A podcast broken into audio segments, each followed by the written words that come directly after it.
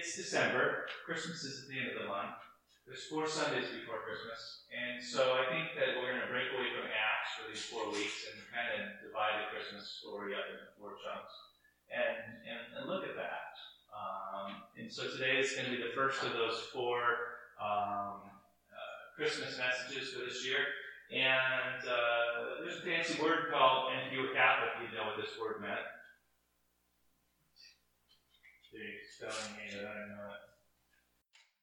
don't. Right now, probably am now, right? Thank you, Dave. So uh, the first of four messages uh, this Christmas season called the Annunciation. Now you might know the word enunciate means to like pronounce your words really clearly, but the Annunciation is the title of the act of Mary being told what was going to happen to her. The very first. She's she's she's not too different in age from someone we've got here this morning. And no, Cheryl. And she's just living her life. You see, sometimes we think of Mary and we think, well, you know, she's seven years old and she's like, oh, the Lord has this profound thing ready for me. And 12 years old, the Lord has it. And now she's 14, 15 years old, somewhere in her mid teens. And from out of nowhere, what happens today in our sermon happens.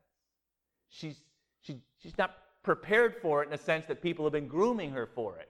She's just living her life to the best of her ability to please God. She's a godly gal. Um, but all of a sudden, what happens today in our sermon happens to her. And so we get a glimpse into uh, what's going on. And that when the angel Gabriel visits her, um, we get a glimpse into how she reacts to it and some other things. And that's what we're going to um, look at today. So if you've got your Bibles, turn with me to Luke chapter 1 and verse 26. We're going to read there in a minute. So as you're turning, listen up though. The Word of God, the Bible, clearly teaches. It's not today's topic, but trust me when I tell you, the Word of God clearly teaches that the Lord has a plan for every one of us. The Lord has a plan for my life and the Lord has a plan for your life. I would say that one of the simplest uh, ways to explain what happens when we get saved, not only are sins washed away, but the thing that happens on our part is we surrender what would be our plans for our life. That the exchange is God washes away all our sins according to what Jesus did for us. And what we, our part is we lay down on the altar, Lord, I've got all these plans for my life. This is what I would have liked to do. And we say, with honesty, Lord, whatever you would want me to do, I will do that instead. I really, really want to become a school teacher. I'd really love to go to college and get that degree in secondary education. Nevertheless, if you want me to do something different, I'm, I'm here today, Lord, serving you notice that I'll do what you ask me to do. Just make it clear, give me the courage, and I'll do it. That, that is what I call the act of salvation. It's an exchange. Yes, our sins are washed away, but our part is that we surrender what our plans are for our life and, and a willingness to accept what God's plans are for our life. I'll, I'll tell you in a personal thing, and I don't want to dwell too long here because, again, it's not the topic of today's message, but I had plans for my life. I had other things that I might would have been doing. I'm really handy at a couple, two or three different things, which, by the way, I could make a small fortune doing. And I don't want any pity. I'm just saying that when we surrendered, when I finally surrendered, I had always told Wanda, I think I'm supposed to go in the ministry. I think I'm supposed to. One day she told me, I, on and on about that. She said to me, we had three kids. She said, Cliff, I love you. I'm there for you and whatever you decide to do. But Quit saying you might are going to do something and just make your decision up with because this uncertainty is driving. I say, I, I promise on this vacation, Wanda, I'll make my mind up and I'll put up or shut up. And that was the, the, the vacation on which I decided to yield to God's call to me to finish my education at a seminary instead of in regular college and to, to go full time into the ministry. God had plans for my life. Just because it's not going into the ministry to become a uh, missionary or a pastor does not mean that it's not God's plan for your life. Maybe your plan is not to become a, a, a, school teacher, but maybe that's God's plan for you. You see, you have to listen and, and then do what He says. He's got a plan for you, He's got a plan for your future, and the Bible teaches that they are good plans. Today, uh, like I said, we're going to look at the first of four Christmas stories and learn a little, in this case, how God's plans and our plans might be different. So, read with me from Luke chapter 1, verse 26. We're going to read all the way to 38. So, if you can tab down there, Dave, you'll have your work cut out for you. I'm reading, you should probably go King James. Good for you. I'm New King James, so it'll be pretty close to what's on the scoreboard up there. Now, in the sixth month, the angel Gabriel was sent by God to a city of Galilee na- uh, named Nazareth. He was sent to a virgin betrothed. And I, I just want to hit the pause button here because I don't want to have to return later. So, betrothed. You see that word? We don't have a facsimile of that betrothed in our culture today. Betrothed is like half married. The closest thing we've got is engaged. When you're engaged, you're almost married. But betrothed is more than that. Betrothed is everything except you're actually married. It's a legal sense. You have to get divorced. Now, you get mad at your boyfriend and you're engaged. You throw your ring at him and you say, It's over, wedding's off, and boo hoo, and there's a bunch of crying and bad emails back and forth and some texting, and then it's over. But with betrothal, they had to actually get a divorce. You see, so that was more than just an engagement. Okay, I just wanted to explain that to you. So, so this virgin, oh, by the way, during betrothal, since we're here, I don't want to be graphic, but there's still uh, personal innocence in terms of intimacy or anything like that. So betrothal doesn't, you know, uh, that still waits for marriage. So to a virgin betrothed to a man whose name was Joseph of the house of David, the virgin's name was Mary. So an angel Gabriel was sent to Mary in Nazareth. And the angel, verse 28, having come in, said to her, Rejoice, highly favored one, the Lord is with you. Blessed are you among women. But when she saw him, she was troubled at his saying and considered what manner of greeting this was. And, he, and I love that. I'm not going to preach about it, so let me just say here I love her humility because she's like, What are you talking about? That's basically what this King James translates to in absolute modern English. What are you talking about? I am just Mary. Oh, highly favored one, you know, among all women. What, what kind of greeting is that? Okay, 30. And the angel said to her, Don't be afraid, Mary, for you have found favor with God, and behold, you will conceive in your womb and bring forth a son, and shall call his name Jesus. He will be great and will be called the Son of the Highest, and the Lord God will give him the throne of his father David and he will reign over the house of Jacob forever, and of his kingdom there will never be an end. And Mary said to the angel, I, How? How can this be since I do not know a man? Code talk, I'm a virgin. How, what are you talking about? I'm going to have a baby. I'm a virgin. And the angel answered and said to her, The Holy Spirit will come upon you, and the power of the highest will overshadow you. Therefore, also, the one who is born to you shall be called the Son of God. Now, indeed, Elizabeth, your relative, has also conceived a son in her old age. And this is now the sixth month for her, who was called barren. So, what the angel's doing here is saying, This is not the first time miracles are taking place, Mary. This is a season that's going to be ripe with miracles. For instance, your really old aunt She's even pregnant right now, and you're going to be pregnant uh, by God. So you're going to have a child of God. Set for 37. For uh, with God, nothing will be impossible. And Mary said, Behold, the maidservant of the Lord. Maidservant is code word for slave. Behold, the slave of the Lord. Let it be done to me according to your word. And then the angel departed from her. This is what we're going to talk about today. It's called the Annunciation. Gabriel visited uh, Mary. He, in verses 28 and 30, laid a big compliment on Mary. He said, You are highly favored. He said, The presence of the Lord is upon you. He said, You found favor with God. So he really complimented her, showed up, and he gave huge compliments uh, to Mary that she frankly was not expecting. Just to have an angel show up and talk to you would be a really cool thing. I mean, he came from, Gabriel came from the presence of God, and God dispatched him with this message. God said to him, Bring this message to Mary. So Gabriel said, Aye, aye, came right down and said, Mary, God is impressed with you. So, first of all, there's an angel standing in my living room. Second of all, he's telling me God is impressed with me. That's the good news. Uh, most of us, think about it for a minute, supposing it's 6.30 tomorrow morning and you're doing the morning stretch and you wake up and put your feet on the floor and there is a shining angel After you got done with a wow, are you real? Are you a shining angel? And it was an angel, and then the angel had some good things to say to you. It would be, wow, this is very impressive to have a shining angel uh, uh, uh, talking to me. Most of us would like to hear that he said God was really impressed with you.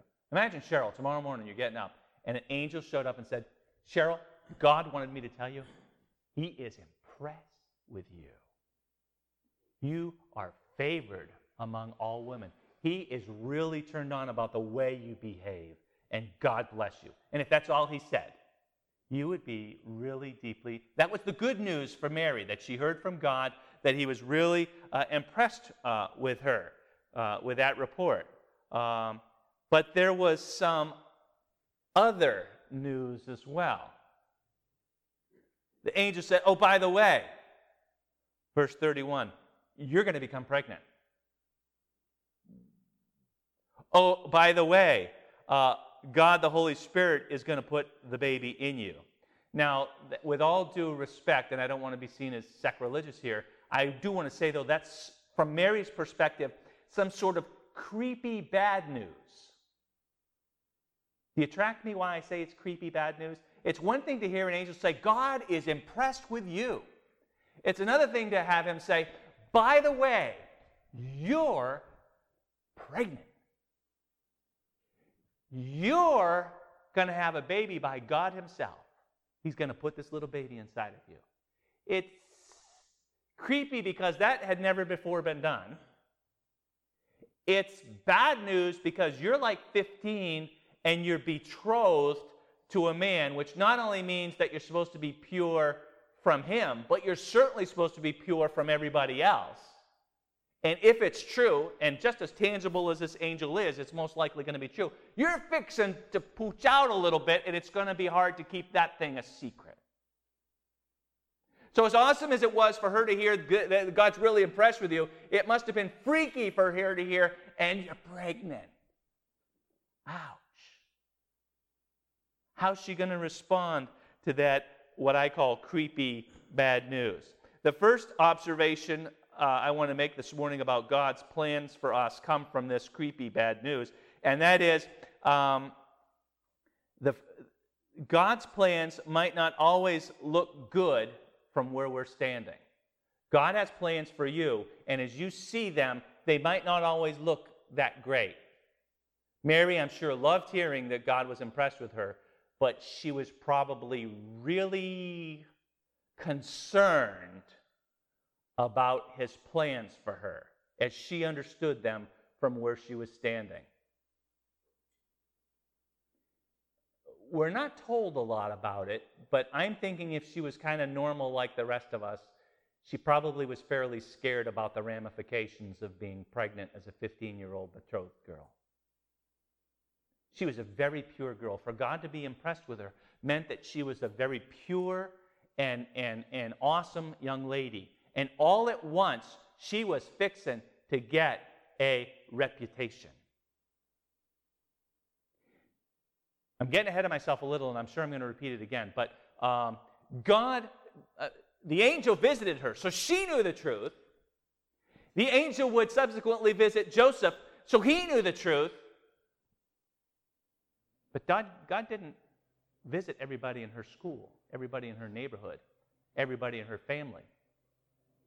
So, without the benefit of having a shiny angel from heaven saying, I am Gabriel, this is from God, everybody else was left to either believe her story, look, honest, I'm pregnant from God. Yeah. Uh-huh. Or they would put, they would either have to believe her or her reputation went into the gutter. And I dare say that most people didn't believe her. I dare say that most people, and yeah, okay, we hear what you're saying, Mary. It, it, complicated things worse. It might have even been easier for Mary to say, Look, I was stupid. I let my feelings get away from myself one night, and, and, and, and now I'm pregnant, and, and that's the way it goes. And, and her neighbors and friends and family, they would have seen that kind of disappointment before, and they would have dealt with it. But for her to continue to stick to this story that an angel from God was sent and, and she became pregnant from God, not only do they think that she was, uh, I'm talking about her reputation here, not only do they think that she was promiscuous, but now that they, they, they think she's also this promiscuity and, and her getting caught with her hand in the cookie jar. Uh, is causing her to live in this fantasy world of made up stories. What's her problem? Dragging God into this, and, and, and how disrespectful is she for doing? Why doesn't she just admit it? And so her reputation goes from bad to worse because now people think that she's a little loopy too. These are the plans that God has for her. All she was guilty of was being a nice kid all through her 15th birthday. And now his plan is oh, by the way, you're going to be pregnant, and you're going to be pregnant by God, and your son, you're going to call him Jesus, and et cetera, et cetera. And so uh, it's not always good news from where you're standing. Along with Mary, most of the other biblical great people, regardless of how uh, awesome God's plans were for their lives,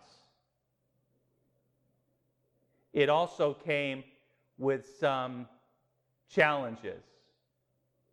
And there's one uh, little verse of scripture in Joshua where Joshua had to finally stand up and say to people who were trying to be pulled this way or that way, and God was saying, Just follow me, just follow me, just follow me. And Joshua stood up and said, Look, choose you this day whom you will serve. But for me and my house, we're going to serve the Lord. There's going to come a time in your life where God lays his plans bare before you, and you're going to have to listen to Joshua. And you're going to have to say, I have to choose whether to believe God and to adopt his plans into my life and to run with it, or whether I'm going to I'm going to veto. You've got veto power over the plans of God for your life. You can, if you choose, veto, I do not want to go. So we've got this friend, Bethany. Bethany, I'm not supposed to say her last name, but it's just us. Bethany Moore. She's in Tajikistan, the name you like to say. And she's there as a teacher. Yeah, teacher. and uh, this may have not been the plan for Bethany Moore to be away from her family during holidays, to be with a bunch of people that speak another language, to be in a culture that if they found out what she was really doing, they would absolutely cut her head off. But she had to choose for herself this day when God knocked on her door and said, This is the plans I have for you.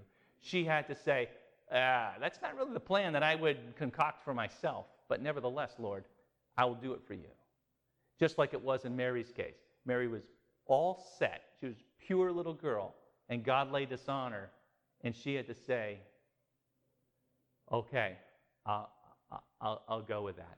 So God's plans are not always uh, what we would maybe uh, uh, choose for ourselves. Serving the Lord may or may not look great from where we're standing. There's a second observation I have about God's plans for us that we can see in this story. God's path it's related to the first one pretty closely. God's path for us may not only uh, may, may not only not be primrose, but they may actually be painful or costly. So it's one thing for Mary to have gotten knocked off her primrose, primrose pure path. But God's plan for us may also be costly or be burdensome. I alluded to this when I talked about Bethany. So,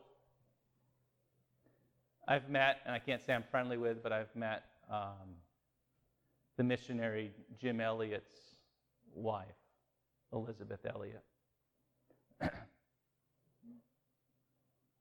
30 or 40 years ago, God called young Jim Elliot to, um, to be a missionary to the Auca Indians.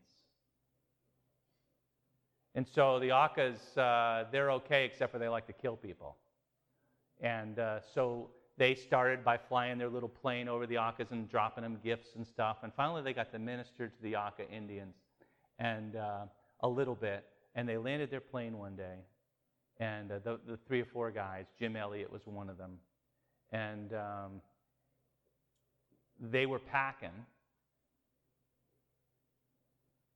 I want you to understand what I'm saying. They had guns. And as they were walking towards the Auca Indians this day, the, uh, he's a young man with little kids at home with his wife, Elizabeth, back at the village headquarters. Far, you know, farther away. They're deep in the bush. The Aucas had fire in their eyes, and the long and the sh- short of it is they murdered while they murdered these gun possessing missionaries with their spears because they had something in their craw about that day. I don't, I don't remember the story why they were put off with the missionaries. Following God's plan for Jim Elliot's life cost Jim Elliot his life. You see, not only is it maybe inconvenient, we talked about that first for Mary, you know, it was kind of weird, you know, that she'd be pregnant and she'd have to put up with her reputation being dragged through the mud.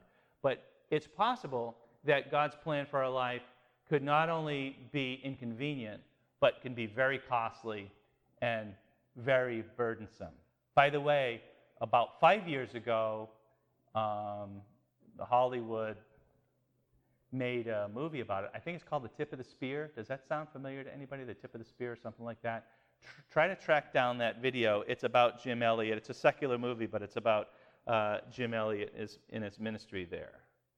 Mary and Joseph uh, didn't have it easy.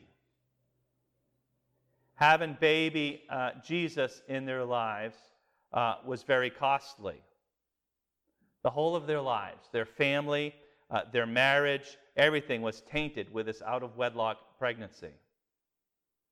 Now, Joseph, while they were in this betrothal period, like this pre marriage, almost marriage state that they were in that I talked about, he was kind and he was generous. Matthew 19, which you can turn there if you want to and just see it, but it'll ring a bell to you when I talk about it, teaches us that he was going to divorce Mary quietly so as not to shame her too much. He was going to bring her as little embarrassment as possible. At that point, the same angel, Gabriel, visited him and explained things to him. Uh, and so Joseph said, Well, I guess I won't divorce her. I guess what she's telling me, the story about this uh, uh, immaculate conception, uh, must be true. But as I said earlier, every other neighbor, every other church friend, every other relative, every other business associate that uh, Joseph was a builder. I know our Bibles say carpenter, and you think someone who has a little shop like Dave or Sam have their shops and they build little things, and I'm sure they knew how to use some of the tools that they had. I don't know what tools they had. It amazes me to think uh, the old school construction. But Joseph was a tekton. The Greek word is tekton. And a tekton is a home builder someone who, a, a general contractor. And so, uh, as opposed to carpenter, someone who's sitting in a shop all day, he was the guy that was out in the community, putting an addition on your house, putting a second story on, doing whatever. That's what Joseph did. And as Jesus grew up, that's what Jesus and Joseph did. They went out and, and you know, put a window where there wasn't a window there before, and put a back door in your house where you never had a back door in your house, or put the addition on. But everywhere Joseph went, he was tainted with the reputation oh, you're Joseph. Oh, yeah, you're, you're still sticking to that story about Jesus. Uh, he had the reputation. Jesus had a reputation as being a bad word, illegitimate son. And Joseph had the reputation, again, of not only having a son out of wedlock, not the truth, but not only having a son out of wedlock, but sticking to this bizarre story about God did it. So a little loopy. And, and he bore up under that uh, pressure his whole life. The angel didn't visit all his business partners.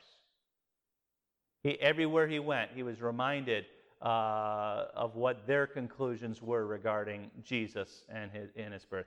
The majority, the vast majority of people uh, thought that Mary and Joseph were promiscuous, and shame, shame, and what a pity that they would blame God for their promiscuity. This is far from glorious and uh, uh, respectable. Being the parents of Jesus was burdensome and costly. When we follow Christ, I suppose, and I'm not complaining about it a whit, but if I look back on my life, I could probably track out some things that because I was following, following Christ, cost me. Measurably cost me in some cases.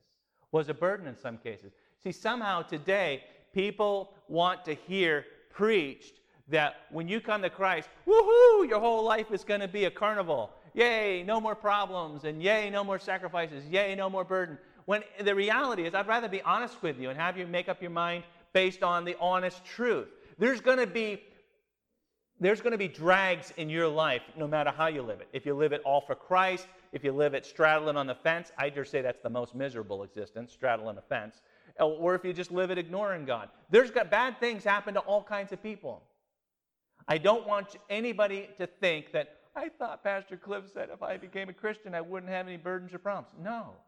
It may be. And I'm using Mary and Joseph as an example here. It was burdensome for them, it was costly for them to be the obedient parents of uh, Jesus, uh, the Messiah. You know, uh, someone might think that the world uh, will rejoice with us uh, when, we re- when we embrace Christ as our Savior. Uh, what if they don't? Are you ready for it if it's the opposite? If your old friends, if, if people that you need to have a relationship with kind of snub you because they don't understand what's going on in your life, because you, you uh, re- readily admit that the Lord, uh, He's your Savior and you're, you're gladly following Him. Following Christ might, just might, be burdensome. And I have to ask you, are you ready for that?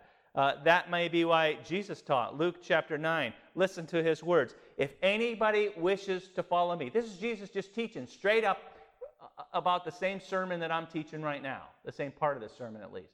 Jesus is street, hitting you right between the eyes with this. If anybody wishes to follow me, he must deny himself and take up his cross daily and follow me. It's what we do. It's what we do.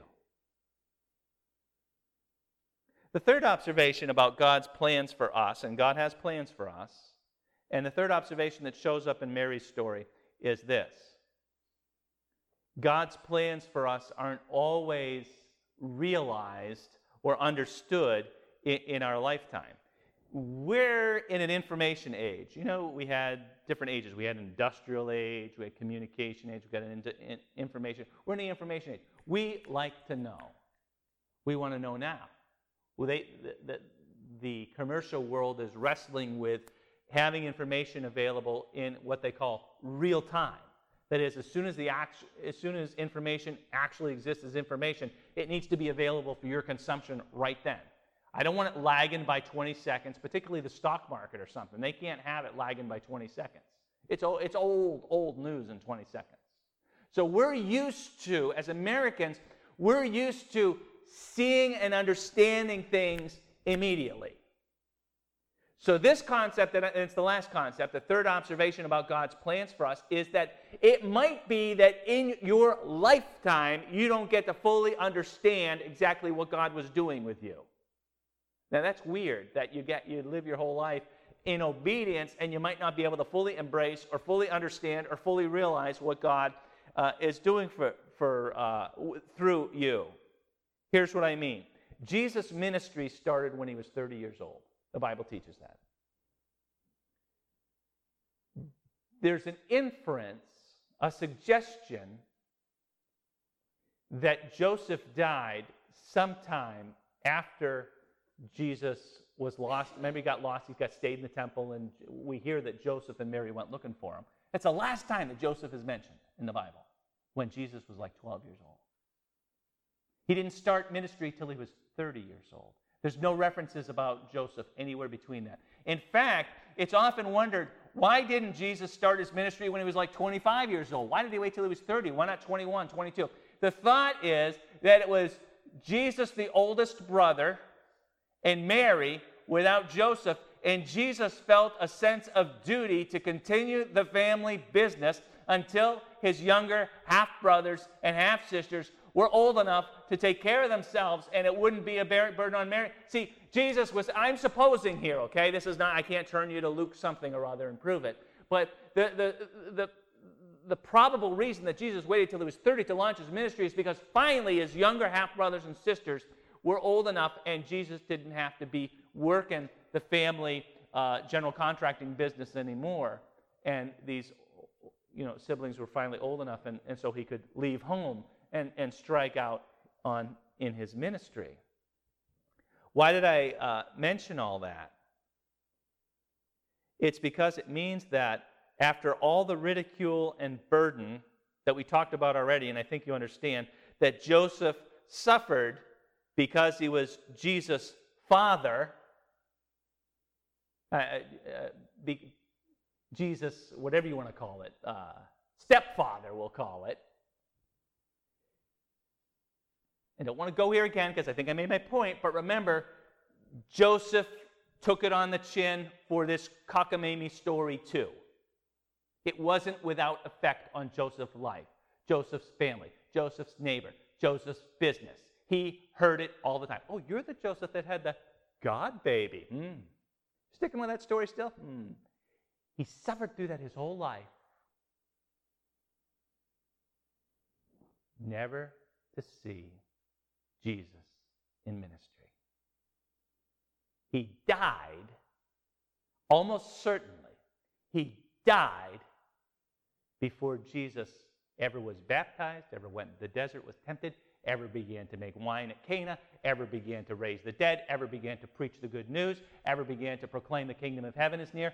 He died. He suffered all those things. He lived the life that was planned out for him by God, never being able to realize in his lifetime exactly what God was doing for him. And he was okay with that.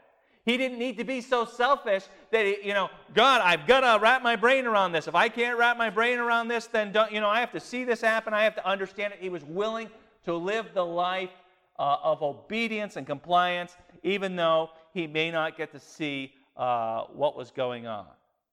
Probably nobody ever told Joseph, Joseph, I'm proud of you, man. Putting up with all that guff, you know, I'm proud of you. Maybe Mary did. Maybe they consoled each other because they were the only ones that absolutely knew that they knew that they knew that this was not their baby, that the angel had visited them. But probably nobody ever told Joseph they were proud of him. Nobody ever told Joseph, you know, you did the right thing. Joseph walked and lived a life of faith, not uh, observation, not seeing, never getting to see Jesus launch off into this ministry that he was supposedly being born to. Consider Mary. Yeah, she got to see Jesus in ministry, uh, but she also got to watch through a mother's tears him being nailed to a criminal's cross as he breathed his last breath. Mary never had her reputation cleared. It, even to this day, 2,000 years later, think about this. Even to this day, 2,000 years later, the majority of people doubt the virgin birth. Track what that means. Mary's been dead almost 2,000 years, and people are still calling her a liar. People are still saying, yeah, right, virgin birth, uh huh, sure, I, I doubt it she still has this reputation of being uh, given birth to an illegitimate child. Uh, only she knew for positive, and Joseph knew, Joseph knew by the angel's testimony. But the rest of the world, most in her lifetime, believed her to be a liar and most still today continue to think that she was a liar. So even in her lifetime, she never got to fully be freed from that which God had led her to. So I'm going to close with this thought. When we uh, choose God's plan for our lives, we have to bravely and mindfully expect some of the same stuff we saw outlined in this story today. To be honest with you, not everybody is tough enough, brave enough, has the fortitude enough, whatever you want to say it, to, to belly up to this decision. To be, this takes a lot. A lot of time people think, oh, Christians, they're mamby-pamby, they're, they're living on a crutch, they're living whatever. It takes guts. It takes willpower. It takes strength to be a true Christian. It's easy to go with the flow. When you're canoeing in a river, you know, or, or, you're going down a river in a tube, it doesn't take a whole lot of strength. It take, doesn't take a whole lot of brains. You just kind of like bounce around the edges and keep floating. But when you're paddling deliberately up the river, it, it, it takes a lot of work. When we choose to uh, follow God's plan for our lives, we got to bravely expect the same kind of stuff that Mary and Joseph uh, uh, encountered as they accepted his plan for their life. Number one, uh, God's plan may or may not look so good from where we're standing. Remember, he was, she, she was told, You're pregnant. That didn't look too good. Number two, his plan may or may not uh, be called a primrose path for you. You might could think of a more enjoyable path for yourself than the one that it seems like God's leading you down. And number three, you may not fully understand it even in your whole lifetime. You read Hebrews chapter 11. So this is your homework. I just made it up. Hebrews chapter 11 is your homework. You're going to read it. And one of the cool things about Hebrews chapter 11, it talks about faith at the beginning, and then it gives examples all the way through the rest of it. Almost without exception, those people listed in Hebrews 11 are examples of my third point that you might live your lifetime without ever realizing what God's called you to do. Most of those people, they, they in, listed in Hebrews 11, lived, proclaimed, said, and they never really got to see it happen. But it didn't interfere with their willingness to, tr- to throw their full confidence in God. Our role as Christ followers to have the attitude of Mary brought out in verse 38. You can shine verse 38 up there if you want to. Luke chapter 1 and verse 38.